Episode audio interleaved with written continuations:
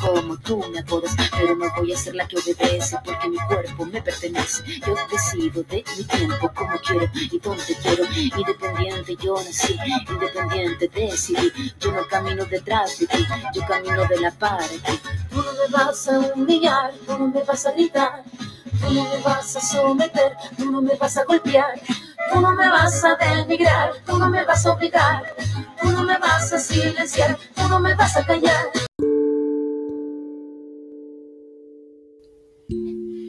Voilà une semaine qui se termine.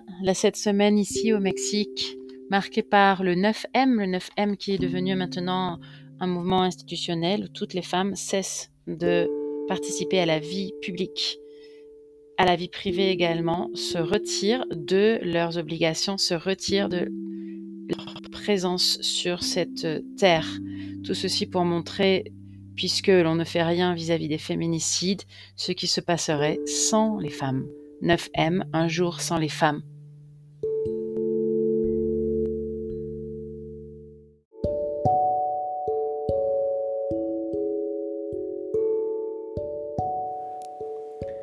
El podcast Just in Time porque necesitamos salir, mantenernos abiertos al movimiento, a la reflexión, caminar, observar, reflexionar para empezar algo nuevo.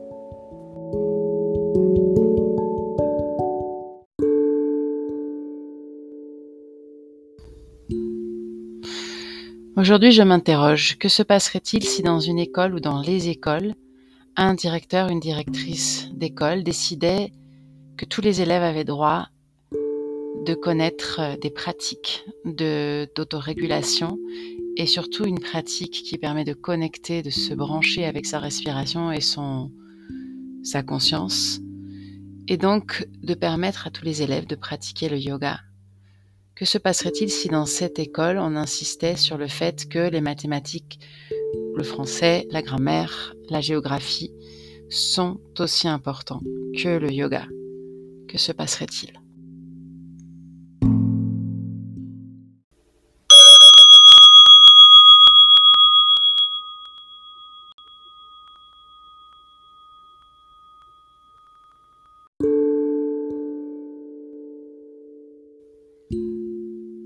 Que se passerait-il si les professeurs étaient heureux?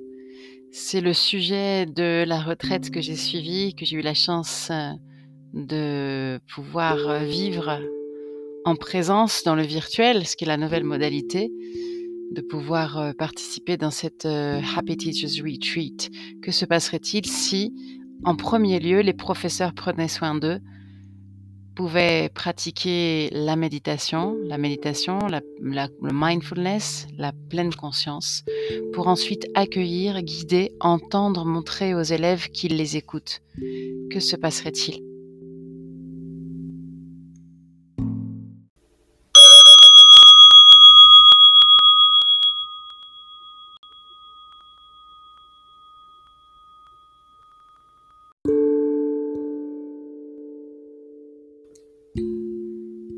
Dans les retraites du village des pruniers, dans les retraites des Happy Teachers Retreat, on apprend ou on se rappelle que, en premier lieu, avant de répondre, on respire.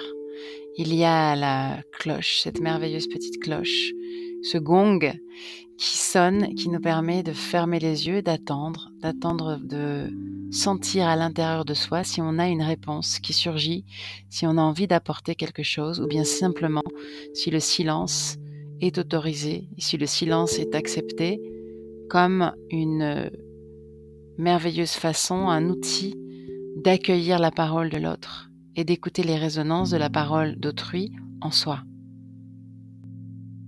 Thank you.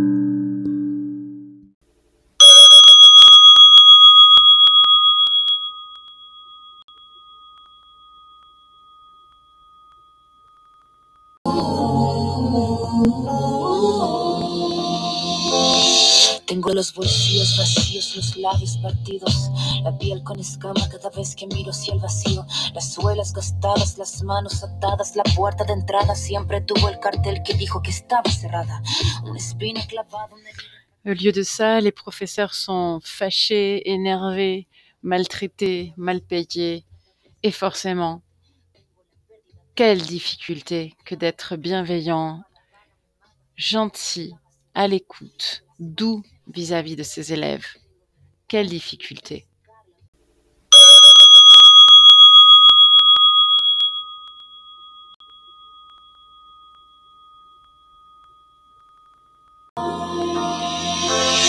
Tengo los bolsillos vacíos, los labios partidos, la piel con escama cada vez que miro hacia el vacío, las suelas gastadas, las manos atadas, la puerta de entrada siempre tuvo el cartel que dijo que estaba cerrada. Una espina clavada, una herida infectada, entramada, una rabia colmada en el todo y en la nada. El paso torpe al borde sin acorde cada vez que pierdo el norte. Tengo la pérdida del soporte. El tiempo que clava me traba, la daga me mata, filuda la flama sin calma, y de las manos se me escapa, pero tengo mi rincón florido, sacar la voz. No estoy sola, estoy conmigo.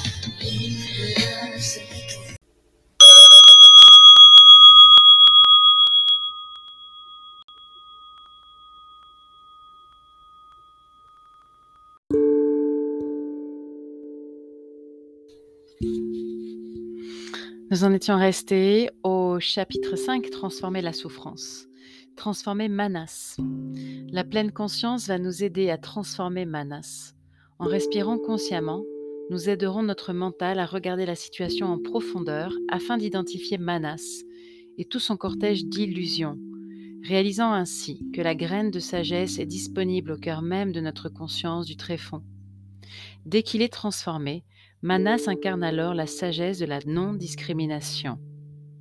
Nirvi Kalpainyana en sanskrit. Il existe un conte qui décrit très bien la non-discrimination. C'est l'histoire du petit grain de sel qui voulait savoir à quel point l'eau de mer était salée. Je suis un grain de sel, je suis très salé et je voudrais savoir si l'eau de mer est aussi salée que moi. C'est alors qu'arriva un enseignant qui lui répondit Mon cher petit grain de sel, la seule manière pour toi de vraiment savoir quelle est la salinité de l'océan, c'est de sauter dedans. C'est ainsi que le grain de sel sauta dans la mer et ne fit plus qu'un avec l'eau, et sa compréhension fut parfaite.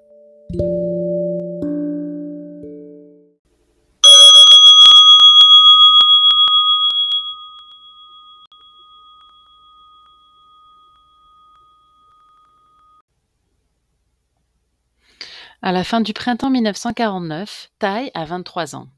Il vient de passer deux ans à Hue, à l'Institut Bao Kwok, qu'il quitte avec deux autres moines et un ami afin de poursuivre leurs études à Saigon. Les combats sont toujours intenses et il leur faudra faire de longs détours et parfois même se déplacer en bateau pour éviter les barrages militaires. En cours de route, les jeunes moines décident de prendre de nouveaux noms pour affirmer leur profonde aspiration à devenir des bodhisattvas de l'action. Ils prennent tous le nom de Han, qui signifie action. C'est ainsi que Tai, Feng Shuan, devient Nat Han, une action, et que deux autres moines deviennent Duong Han, grande action, et Chan Han, action juste. Sachant que le nom de chaque moine bouddhiste vietnamien commence par Teach, c'est à partir de ce jour que Tai portera le nom de Teached Nat Han.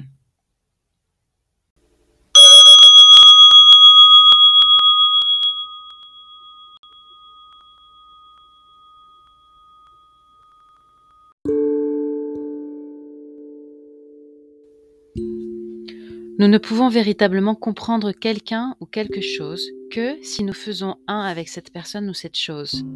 En effet, si l'on considère le terme comprendre, son origine latine nous rappelle qu'il signifie littéralement prendre quelque chose et fusionner avec. Comment pourrions-nous comprendre quelqu'un ou quelque chose si nous nous en sentons séparés?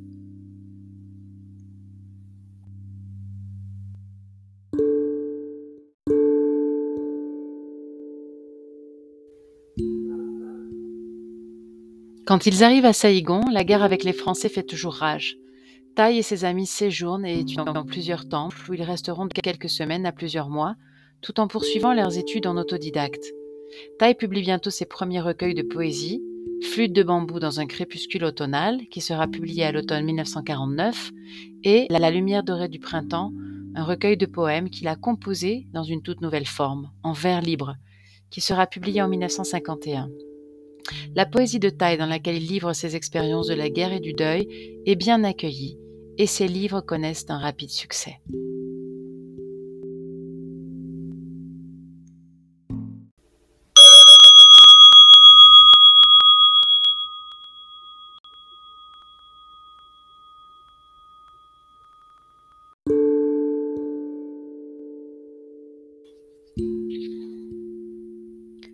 La pratique de la méditation consiste précisément à porter sur la réalité un regard tel qu'il n'existe plus de frontières entre sujet et objet.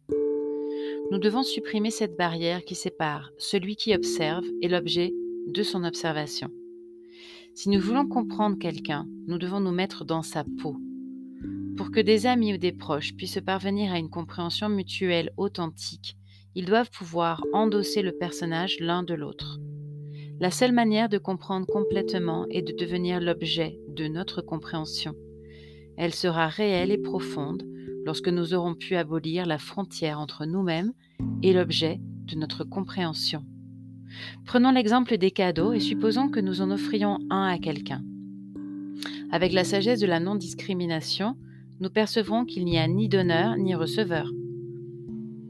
Au contraire, si nous restons prisonniers de l'idée que nous sommes la personne qui offre et que l'autre est celle qui reçoit, notre don ne sera pas parfait. Si nous choisissons d'offrir quelque chose à une personne, c'est parce qu'elle a besoin ou envie de ce que nous avons. Notre geste est tout naturel. Quand nous pratiquons vraiment la générosité, il ne nous viendra pas à l'esprit de nous dire ⁇ c'est un ingrat ⁇ En pratiquant la pleine conscience, nous pourrons alors commencer à repérer la présence de Manas en nous. Si nous sommes vigilants aux six tendances de Manas, nous serons en mesure d'utiliser la pleine conscience, la concentration et la vision profonde afin de transformer ces habitudes négatives et de faire éclore la sagesse de la non-discrimination. Si, au lieu de fuir notre souffrance, nous acceptons de la reconnaître, de l'étreindre avec grande douceur et de l'examiner attentivement, elle pourra se transformer peu à peu, ouvrant alors la voie à la libération et à l'éveil. Il est essentiel pour chacun de nous de prendre le temps de définir ce qui est nécessaire à notre bonheur. Il est tout aussi important de pouvoir évaluer les besoins des membres de notre famille, de notre communauté et de notre société. En effet, dès que nous aurons pu en identifier les objectifs, nous pourrons déployer les moyens nécessaires et agir concrètement afin de procurer la nourriture, la démocratie et la liberté dont tous ont tant besoin. Nos actions prennent racine dans nos objectifs. Ils définissent le travail que nous avons à accomplir pour contribuer à orienter la société dans une direction positive. Pour déterminer si nos actions sont bonnes ou mauvaises, nous veillerons à ce qu'elles mènent à notre vision ultime.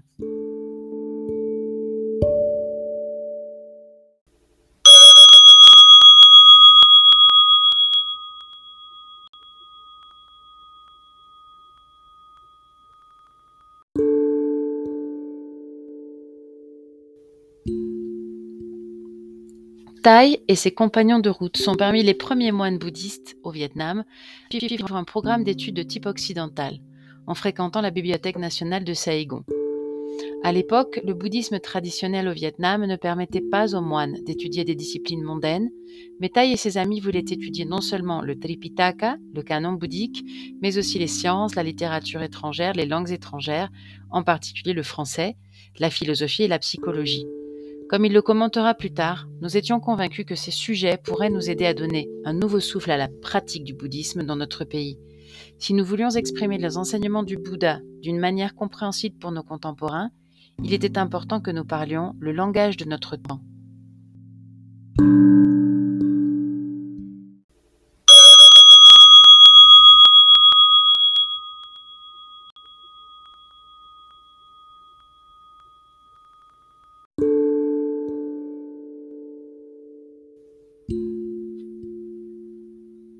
La sagesse de la non-discrimination. La discrimination entre ceci et cela, de ceci contre cela, engendre toujours beaucoup de souffrance. Or, dans notre conscience du tréfonds, nous disposons d'une graine qui permet de transformer Manas, la sagesse de la non-discrimination.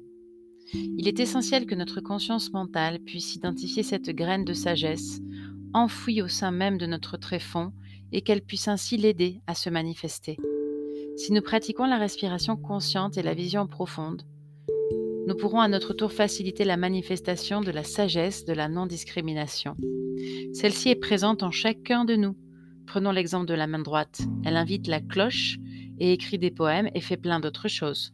Ma main droite porte en elle la sagesse de la non-discrimination, car jamais elle ne dira à ma main gauche Main gauche, tu ne me sembles pas doué pour quoi que ce soit, c'est moi qui écris tous les poèmes, c'est moi qui fais de la calligraphie. La communication et la collaboration entre les deux mains sont parfaites. Jamais la main droite ne se considère comme supérieure à la main gauche. Elles ne connaissent ni le complexe de supériorité, ni celui d'infériorité, ni même celui de l'égalité. En effet, si nous entrons dans la comparaison, nous nous considérerons toujours soit comme supérieur, soit comme inférieur à l'autre, ou tenteront d'être son égal. Mais ce genre de comparaison engendre la discrimination et c'est d'elle que naît ensuite la souffrance. Les cellules de notre corps collaborent les unes avec les autres sans discrimination. Un jour, ma main gauche tenait un clou et ma main droite un marteau. J'essayais d'installer un tableau et je n'étais pas très attentif. Et au moment de frapper avec le marteau, j'ai confondu clou et main. Ma main droite a immédiatement posé le marteau et s'est occupée de ma main gauche comme si elle prenait soin d'elle-même. Et comme ma main gauche possède la sagesse de la non-discrimination, elle ne s'est pas mise en colère contre la droite. À son tour, ma main droite n'a pas dit à la gauche Regarde comme je prends soin de toi à l'avenir, tâche de t'en rappeler. Ma main gauche n'a pas dit non plus C'est injuste, je demande réparation, donne-moi ce marteau. Il n'y a ni tu, ni je, ni discrimination. Les deux mains sont unies, comme la Trinité. Dieu le Père est dans Dieu le Fils. Le Saint-Esprit est autant dans le Fils que dans le Père. C'est l'inter-être. Dans l'un, je vois aussi l'autre. Bien sûr, ma main droite souffrait, mais les deux se partageaient la douleur, sans discrimination, comme dans toute relation aimante. C'est ce que nous appelons l'équanimité, ou peshka. Bonheur et souffrance ne sont plus des considérations individuelles, dès lors que la sagesse de la non-discrimination se manifeste, ou peksha, ou peksha.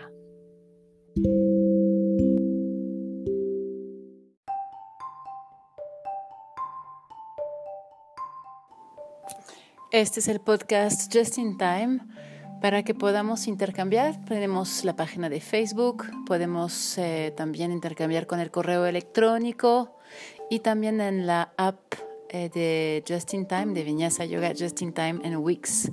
Puedes mandarnos tus mensajes, haz tus sugerencias, preguntas, comentarios para que te vayamos respondiendo. También eh, está la posibilidad de dejar un mensaje vocal en el mismo podcast. Te podemos mandar el link para que nos dejes un mensaje vocal. Nos vemos pronto.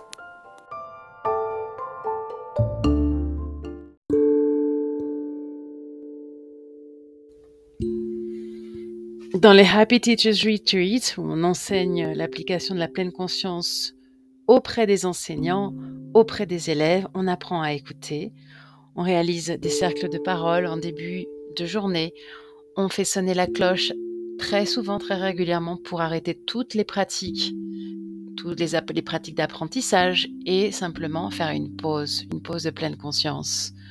On s'intéresse à l'autre. Si l'autre est caché, il y a des techniques qu'on a apprises et qu'on a aussi revues pendant la retraite de Happy Teachers Retreat à laquelle j'ai participé. On s'occupe de l'autre, on s'intéresse à l'autre. On ne sépare pas le contenu de l'apprentissage du contenu d'une personne, de son bien-être, de son équilibre.